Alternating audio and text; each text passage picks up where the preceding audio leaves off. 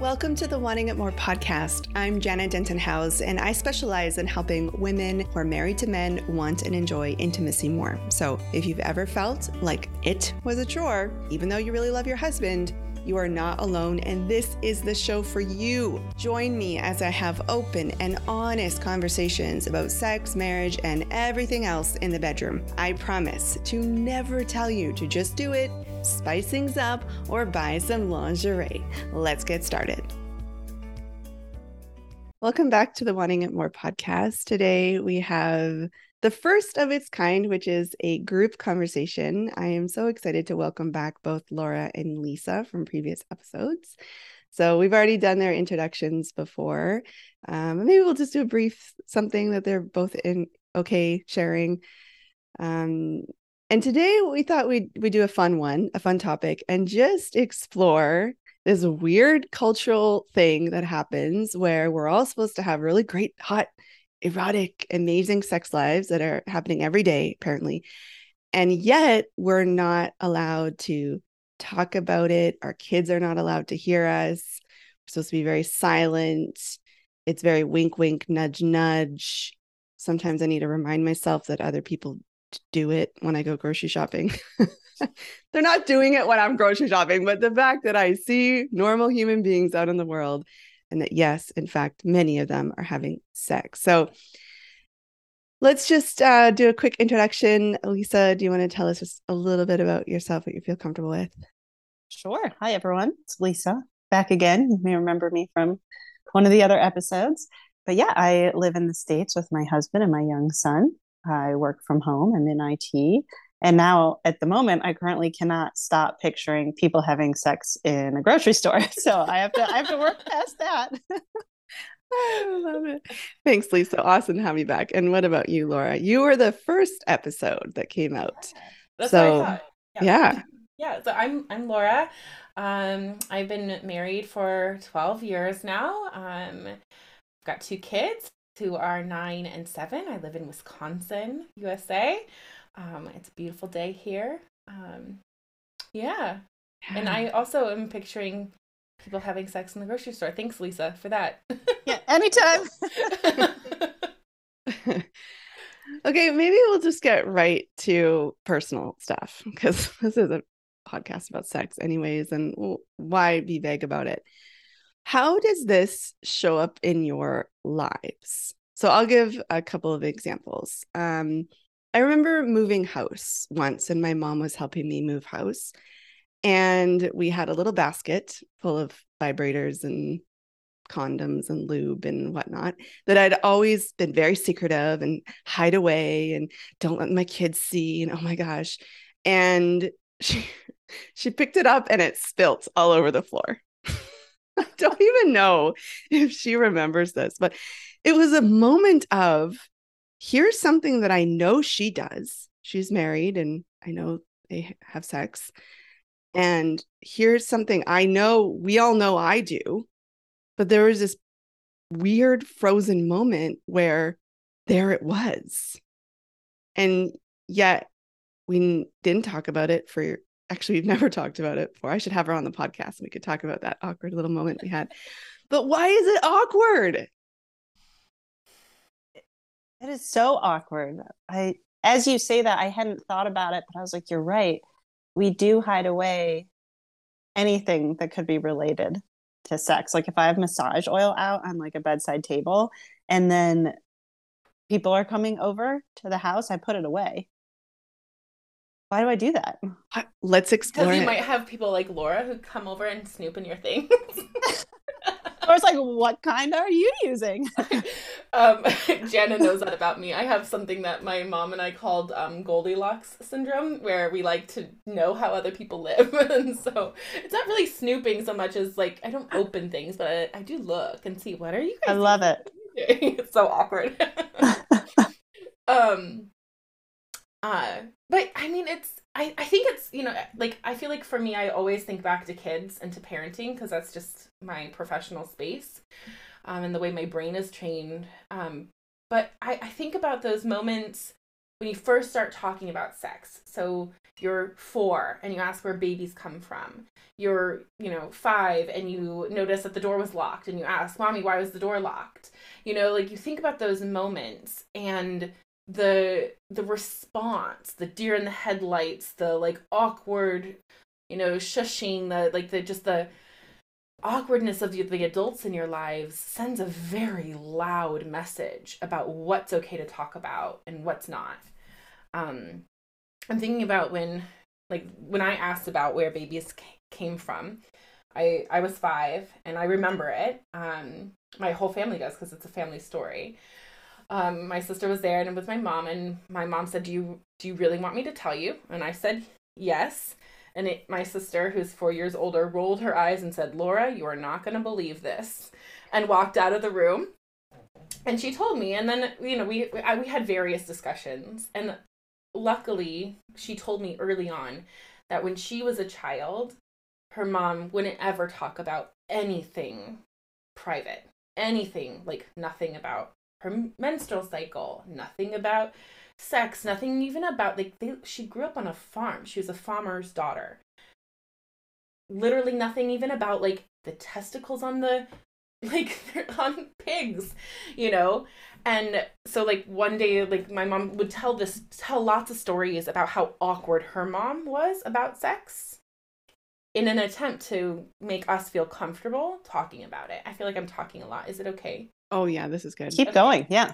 I'm on the edge of my seat. Okay. So she was telling stories, and one of them was when she was about 5, there were pigs, and she asked her mom about the male pig, what's hanging down between the pig's legs. And her mom got red in the face and said, "Well, those are called the testicles, but it's a bad word and you should never say it."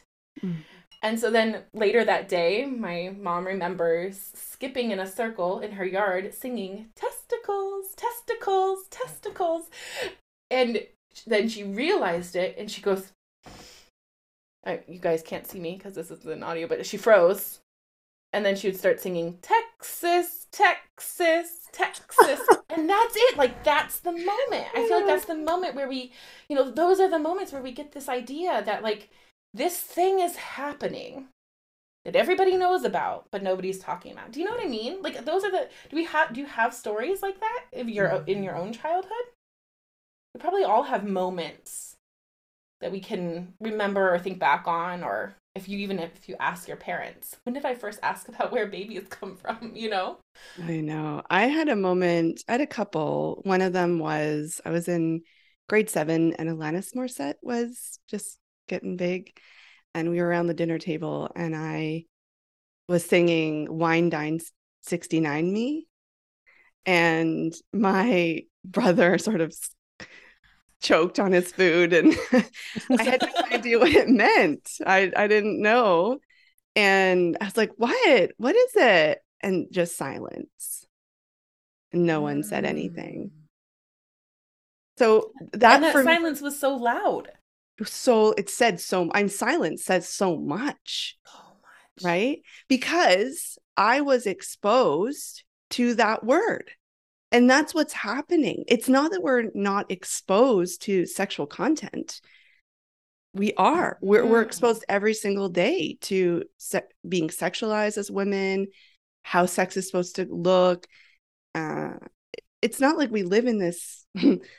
Nothing at all, because wouldn't that be great? Then we would be coming from a neutral place where we could actually figure out what sex is supposed to look like for us. So yeah, what about you, Lisa?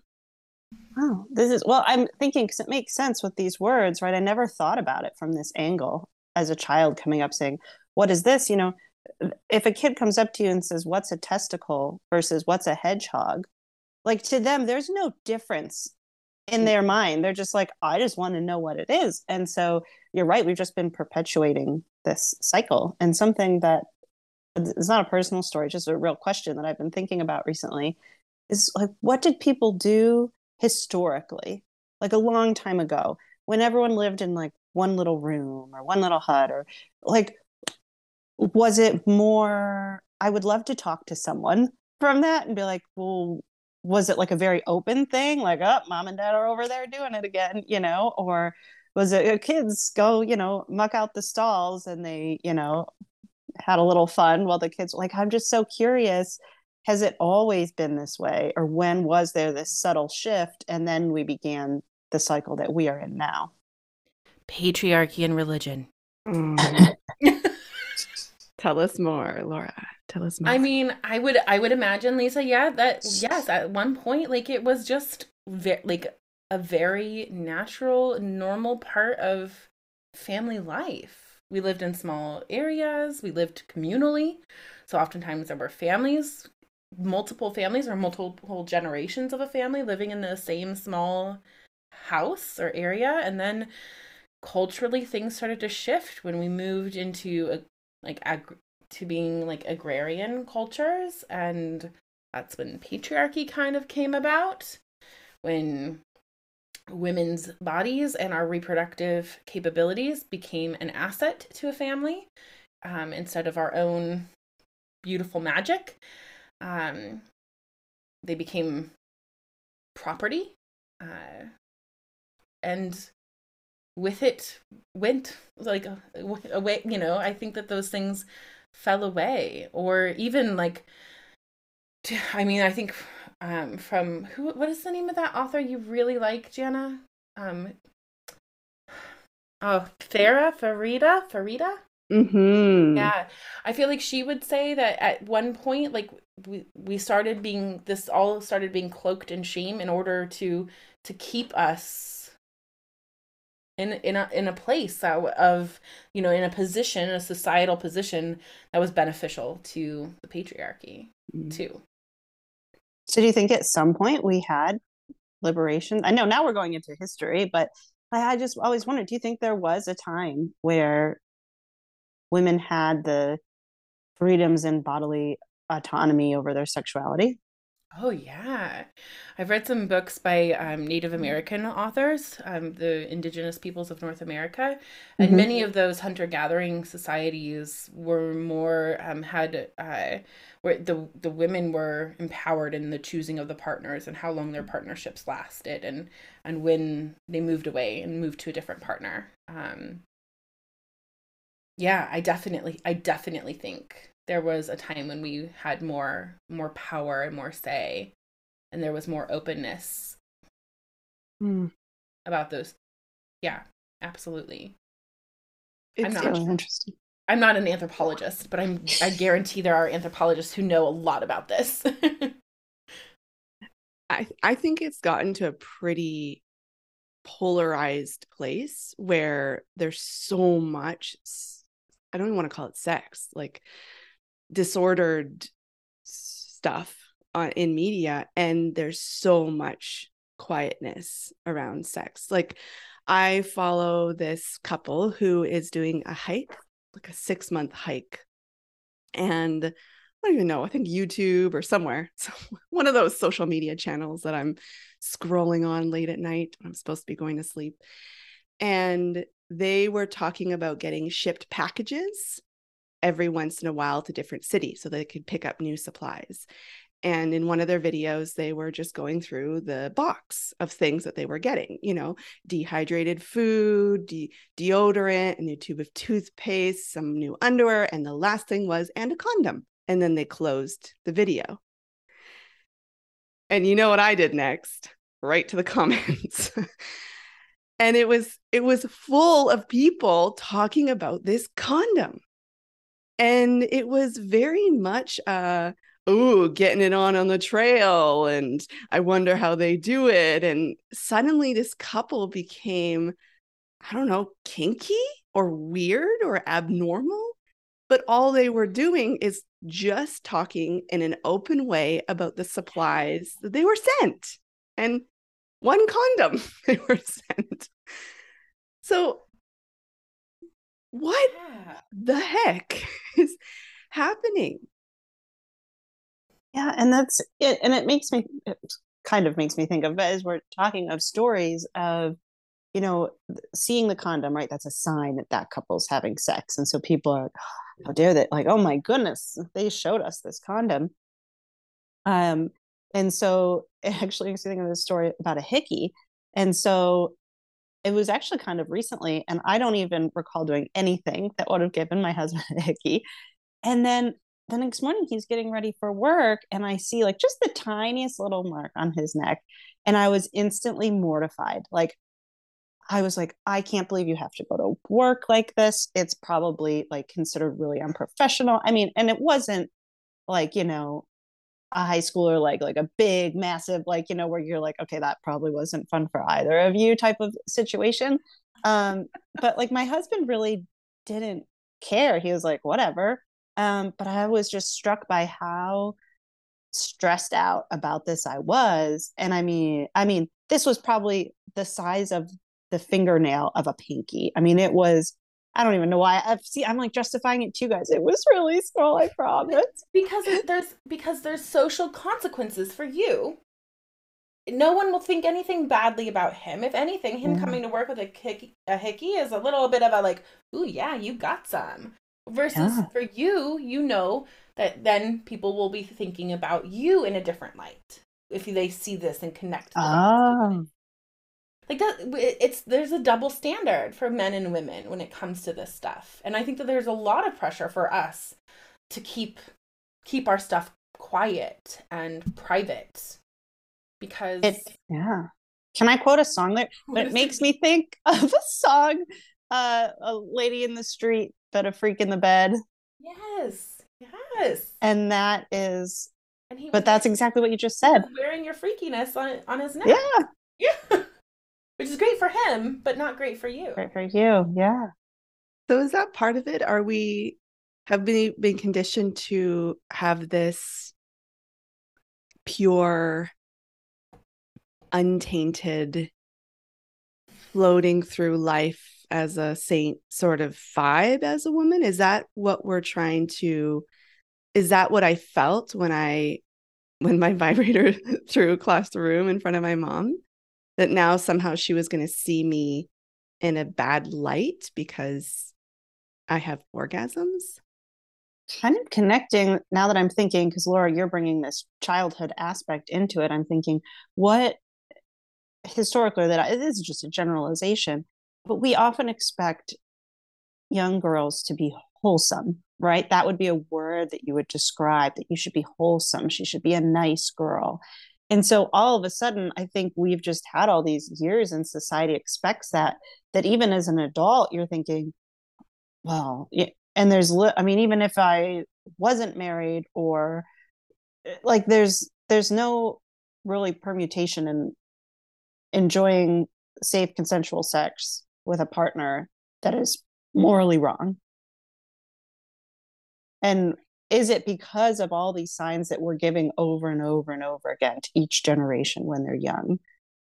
Boys are going to be wild and run free. You should be a wholesome, you know, little girl. Mm. Men will sow their wild oats. Yes. Save yourself for your husband. But is there also just even a couple thing that's just about sex in general? Like that condom situation with the couple that now we're thinking about them having sex and that somehow that's not something we should be talking about or thinking about or seeing, or do you think it has to do with just the woman not being seen in a certain light, or is it the actual, we just don't really want to talk about sex in the real world? Like my kids are in middle school, and just the whole vibe of middle school where we live anyways, there's just a lot of sexual innuendo and suggestions and penises drawn on desks and, you know, just everyone giggles when I say, you know, something about hard, everyone laughs. It's always about penises. It just doesn't seem to ever connect to anything real. But then when I try to say, hey, well, why don't we actually talk about this? How about we make it real? How about we have a little educational moment here for a second? It's no way. So there's this acceptability in society to talk about genitals and sex, but in a very particular way. But when it comes to knowing that their parents are enjoying time together in the bedroom, that's disgusting. Or the fact that I ever want to talk about pleasure or have a model of a vulva on my desk. I mean, that's just what I do. So that's just horrifying to them. And I see that that's modeled in society. It's just this really immature way. Do you think it's because, in a way, society, not only are we silent in talking about it, but we're silent in showing it? Yes. So if you never see it, I'm not saying like, oh, we should just show everybody sex, but it's always a private thing behind closed doors. If you're going to see anything, it's considered pornographic. And also inappropriate. Yes. Don't be inappropriate. So many women tell me that they don't want to have sex when their kids are in the house. Doesn't matter the age. I've heard teens, I've heard adult children, I've heard young kids, middle, like it doesn't matter. I've heard that, or if there's other people in the home, if you have a roommate or mother-in-law or guests staying over, we do not want to have, we cannot. How could we? It would be so inappropriate to do that. Yeah. I'm in this parenting group on Facebook where there's lots of questions being asked about things like this. And when a parent asks a question about like the kids catching them having sex, the amount of people that just pile on. Why didn't you have better locks within your doors? How dare you have sex on the couch while your kids are sleeping? Then they could come and walk in on you. I mean, just the pile on. And this is in a very sex positive group. Like the whole point of the group is to be sex positive, and they still pile on these parents who are asking and like, it happened. Like, I can't go back in time and install a better lock. Like, it happened. What do I do? Just never have sex again until my kids have graduated and aren't in the house? Like, no. Yeah. And then there's this storyline of seeing that is traumatizing. It's so funny. It's so different than my own like experience growing up. I loved that my parents were affectionate. I knew that they had sex either every Saturday night or Sunday morning. I knew every Sunday morning when I wanted to like go in and say good morning that door was going to be locked and my parents were going to be like scrambling out of bed when I knocked on their door. I loved that, knowing that about my parents. Mm. And I even as a teen, like that was still happening in my house, and my friends were still like, ew, Mr. Freud. All my friends had my dad as a teacher. They're like, ew, Mr. Froyen. And I was like, what? I hope that this is that I have a marriage like this. As a kid, I did not ever have a problem with it with my own parents. I loved their healthy sex life. I loved it. I continue to love it. I'm so happy for them. Now, do you feel comfortable having sex when your kids are in the home? Has that translated over into your experience? Yeah, they have. Yeah. When we have our XDs that we learned to have during your program, Janna, they are watching TV in the basement. So we've got a floor between us. Mm-hmm. I think I have a better time on our XDs when they're not in the house because I feel less restrained, and maybe that's a piece of this. I feel like I can be as kind of noisy as I want to be, I guess. Mm-hmm. Noisy. That feels awkward. How does that feel when you said that? Like, yeah, it does not feel good. It does not feel good. Yeah, why? This is about the silence. This is it. It's the silence. It's the like, there shouldn't be any evidence that I enjoy this. No evidence. No evidence that this is for me. There should be no evidence that this is, that I get to have a pleasurable experience with my husband. Do you feel that too, Lisa? I do. And I'm feeling, what's the word that I'm feeling?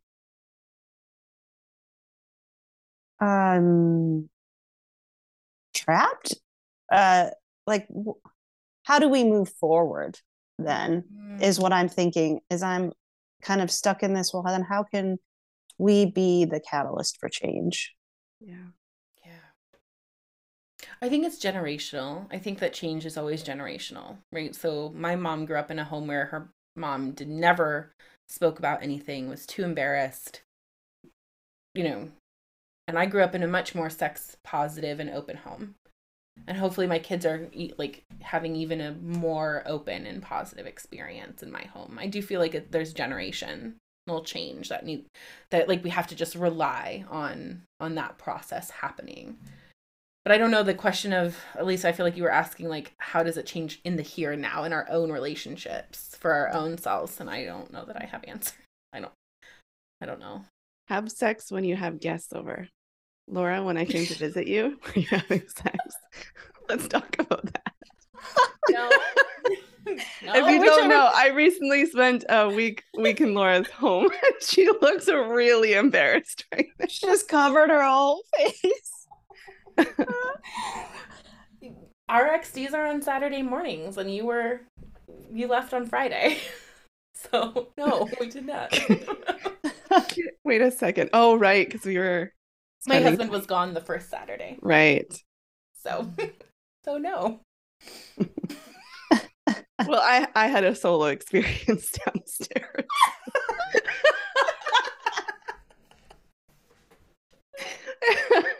Hey, Lisa, you asked for a change. I love it. This is the change, everyone. Oh my gosh. How dare I? Yeah. I think I probably had a solo experience while you were there before my husband came home. There we go. Lisa, I love it. Look at that. Did you have one? I'm like hyperventilating. When you guys were visiting each other, did I? Oh my God. Janna, please don't make a reel about this. Like, don't put this on Instagram. It will not be the thing that I put. And heaven forbid you tag me. I will not tag. I know. Are you regretting having your full name? Lisa's like, yeah. I'm under the cloak of a little. I am Lisa. no last name. But this is how we step out of the shadows, right? Like this is how this is how change happens. So no, it's fine. I love it. How about in-laws? In-laws or parents when they visit. Oh my God. So my parents know that Dan and I sleep in on Saturday mornings while the girls watch TV, watch their cartoons. And I cannot tell you the number of times that they are over at 7:30 in the morning because they're early risers, knocking on the door. We want to come see the girls. And I'm like, get out. Have you ever said, we're having sex, go away? In a lovely, kind, polite way. Oh my God, I think my dad would never look at me in the eyes again. See? What? Yeah, he would see me differently. But have you ever sat and watched a sex scene with your parents? Ever been? Oh, yeah. Right? I watched Titanic with my dad. So I sat next to him in the theater and watched Titanic. I was like, oh! As a teenager. It's awful. But why? Why is this so awful? I don't know. I was trying to think of something that's equally as gross. Not that sex is gross, but like, what is it? Thinking in a preteen type mind. Ugh. Like, what else is gross? And then I realized it's all like bodily functions are gross. Bodily functions, pooping, peeing, period. Our cycles. Yeah, our cycles are a big one. Blowing our nose, that can be kind of, it's more socially acceptable, but you don't want to just do it in the middle of something. And sweat stains. Sweat, yes. But going back to blowing your nose, I know this is not really related. Do you remember in school when you had to blow your nose, but you knew it'd be like a really loud blow, and you have to like time it just right, and you'd be like. Like maybe just like hiding in the corner and it was so stressful and you're so self-conscious about blowing your nose that it's like, of course that I'm going to be self-conscious about talking about sex. I can't even blow my nose in front of 20 people. Where did we get the idea that we aren't allowed to like have human bodily functions? Yeah, bodies are dirty, defiled. Oof. This is very validating. I think that's the point of this podcast, is maybe not to solve the world's problems, but and just to validate that if this feels really weird, it's because it's very weird. It's very weird that we would sit and watch in a movie theater with, I don't know, not hundreds, tens of other people, scores of other people, very graphic sex scenes, and yet never turn to the person next to us and say, oh yeah, I had sex yesterday. Yeah. So this just adds to... I do think some people talk about that with their friends, don't they? Like I have friends. I have one friend who we talk about our sex lives with each other. In detail? Yeah. Like she'll really? She had a really great experience with her husband. That's pretty rare. Can I ask? Just to tell. Is that a friend that you met through Janna's program or a friend outside of that? No, she's just a friend outside of that. Yeah. Oh. Yeah, I agree with Janna. I think that's very rare. Wonderful, but rare. Yeah, I mean, yes, it's. And did either of you make the first move when it came to that? Yeah. So we you know, when our friendship was kind of deepening, we went away and stayed at a cabin together, just like the two of us for a weekend, and got like really vulnerable with each other then. And since then, we've been able to be more open with each other. I think that the two of us were actively seeking like a true deep friendship too. And so we had conversations about that as well. I think intentional relationships are really powerful. Mm-hmm. Where you have, I feel like most of our friendships, at least in my experience, even most of like relationships happen kind of by accident and while skirting the issue of like, what are we establishing here? Like, what do we want our relationship to be?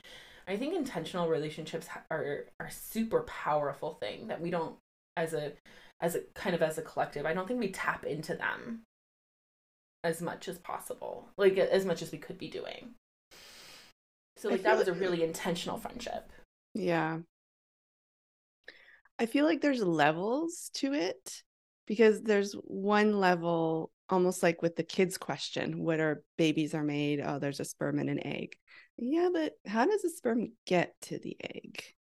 And then there's a, okay, but now you just have sex only to have babies. Now you've got to talk about pleasure. There's these layers and levels of talking until you finally have a kid saying, Mom, what's a blowjob?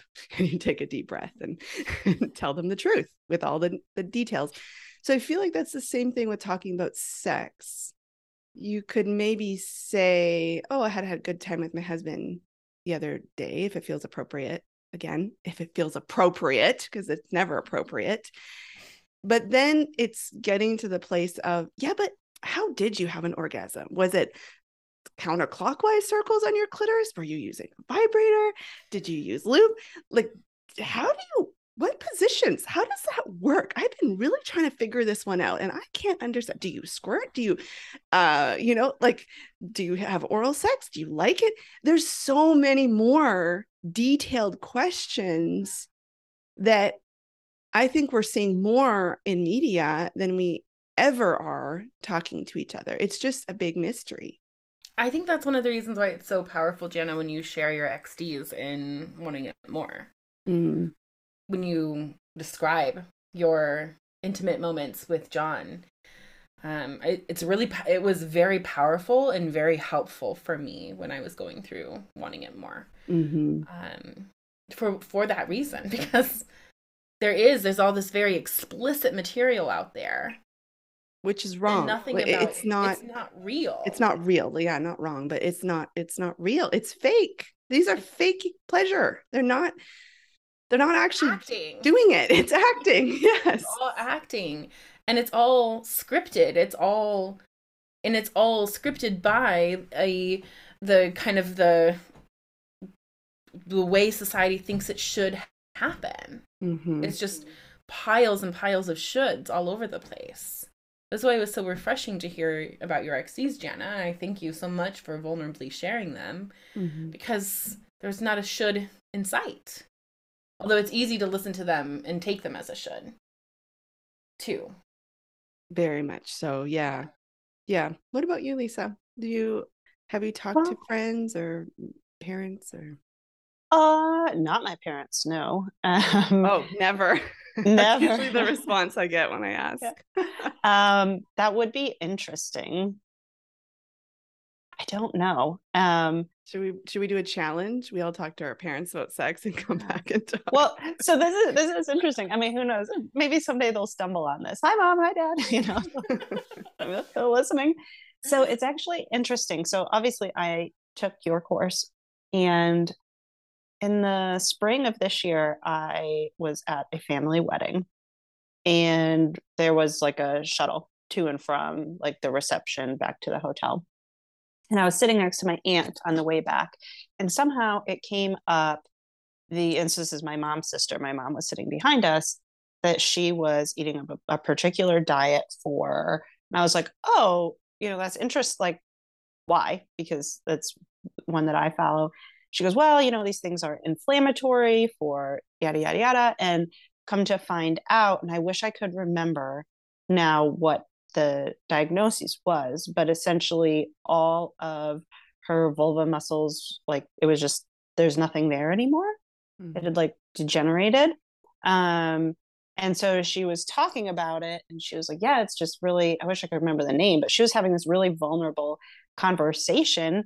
And she's like, yeah, I'm learning more. And like, I feel like we need to be upfront about this because like, why, you know, and so we were having this conversation. And then I said, oh, well, you know, it reminded me of another story that I had heard from someone through your program that I have connected with. And I said, oh, it reminds me of something that I heard in this course that I took about sex. And my mom's in the back going, what? I can't hear you guys, you know? And so she's like kind of aware, but it's so interesting that I spoke a little bit about it to my aunt and my cousin. Her son was sitting in front of her, and he was just like chiming into the conversation. Like you could tell they had switched to those types of conversations in their house.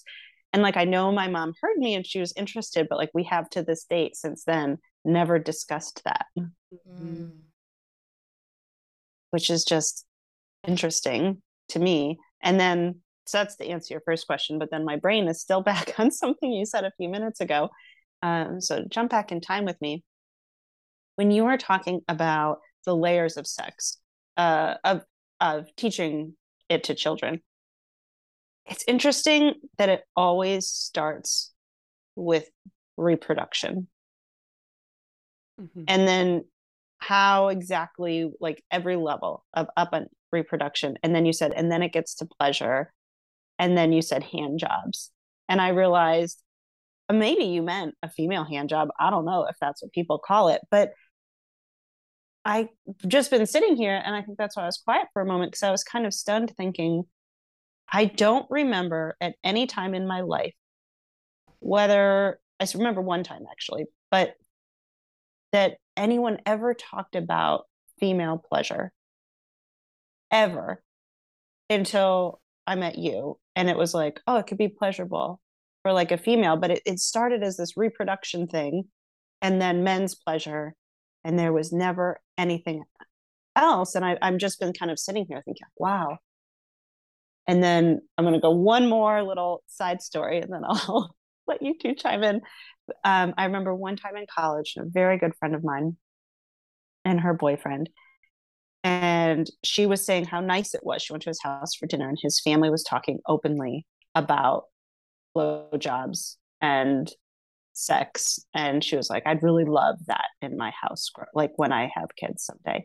And then I also remember her telling me, she said, oh, whenever you're with a guy, you need to have them, not like you have to, but she's like, you should have them go down on you. That's the only way I can enjoy it.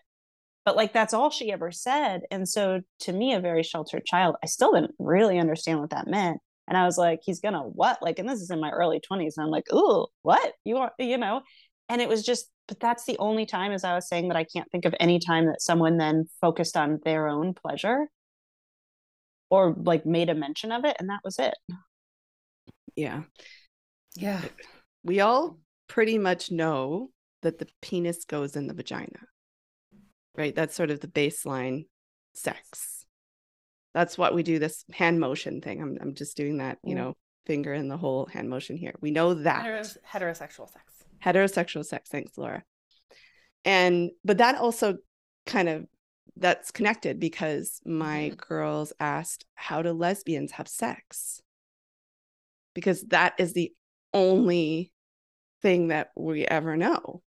And I'm like, this is a great conversation because it helps everyone when we talk about that, because we're talking about female and female pleasure, where the penis is just not there.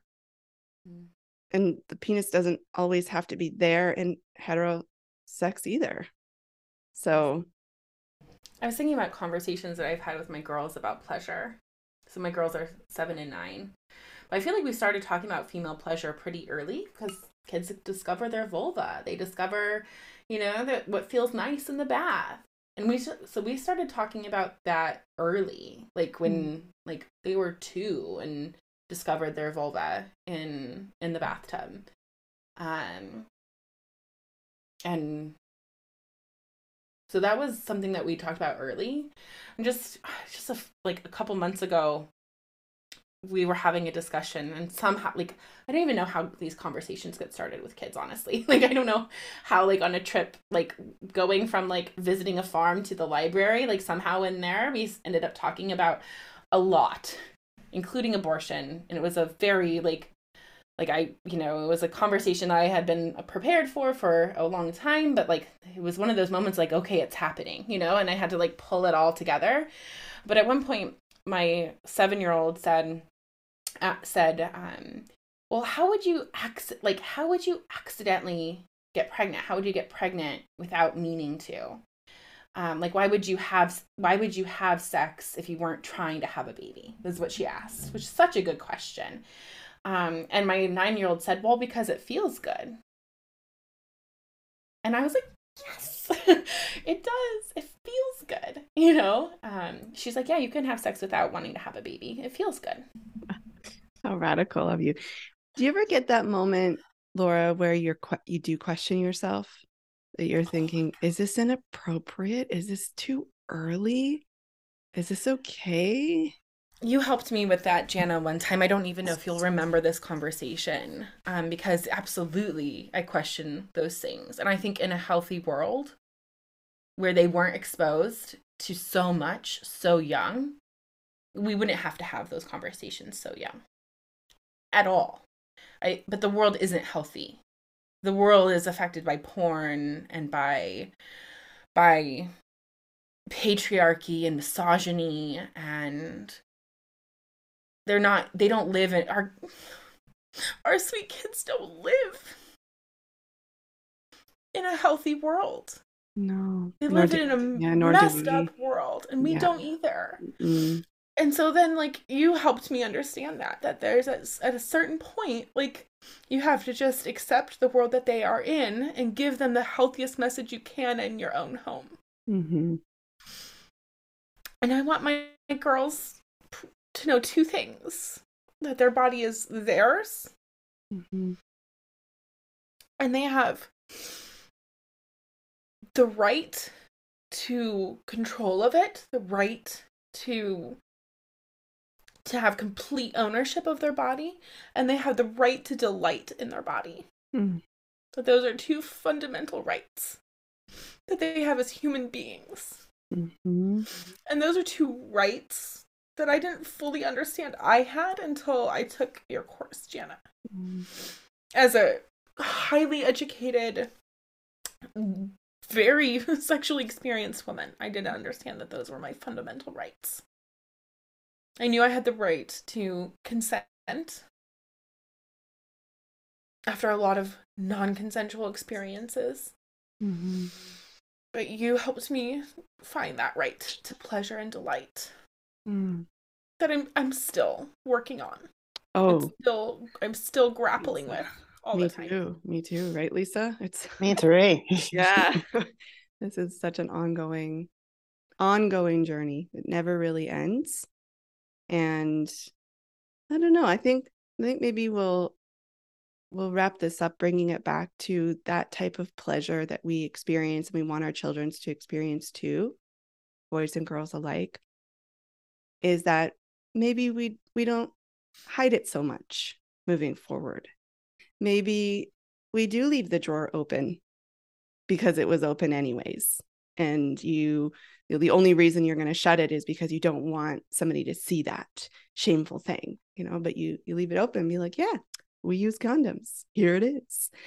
Or maybe a little mess gets on the bed, and instead of freaking out and rushing to clean it up, you leave the bed as it was for a little bit. Or maybe we do be vocal as it, you know, just a little, or not put off our sexual experience when we have guests in the home.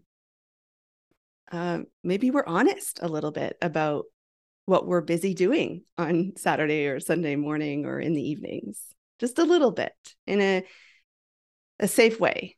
We're spending time together in the bedroom. Yeah. I don't think it's going to be our generation. Maybe our kids a little bit. I don't know. Seeing what my kids are going through, I don't have a lot of hope for that generation. But I don't know. Any final words from either one of you before we say goodbye on this one? No, Laura? She's shaking her head. I don't think so. I'm glad we had the opportunity to talk about the taboo that is sex. Yeah. I mean, here's my vision, and I'll say it publicly before we stop recording. My vision is that we at some point could talk about our sexual experiences in all the variety on this podcast. Do you think that would be ever possible for either one of you? Maybe. I'll give you a maybe. I think that I'll start. How about I could start doing it, and we'll see. How radical of us to talk about pleasure. How weird of us. How counterculture. Thank you both for coming. And talking about it in a way that has dignity. Yes. That's not immature. Talking about it in a way like a settled, grounded, mature, dignified way. Yeah. Versus the way that the like general public is like, ooh, eggplant emoji, peach emoji, you know. Do you know what I mean? Oh, I know what you mean. Like how whenever I give a talk, somebody wants to play the song, let's talk about sex, baby. Let's talk about you and me. Let's talk about everything. It's like, yeah, but no one's actually talking about sex. We're all just nudge, nudge, winking, winking each other. And, oh, I guess they're getting it on the nerve. It's like, and then dignity. but actually how we are still human beings when we're having sex. We're still who we are. I retain my personality and my needs and my bodily functions and my quirks and my messy hair and weird skin stuff. I retain that when I am having a sexual experience, and there are interruptions and communications and moments where I want to close the drapes because I'm worried my neighbors will see my naked butt. And there are, you know, like that there's a humanness to the sexual experience. Yeah, real to take all the, oh, what is that surrounds sex? It's like this, ooh, like this secret performative mystery or something. Performative mystery. Yes. Like go down on you. Well, what the heck does that mean? Go down. Like we really need to talk about what that means. Is it tongue? Is it kissing? Is it breathing? For goodness sakes, do not breathe on my vulva.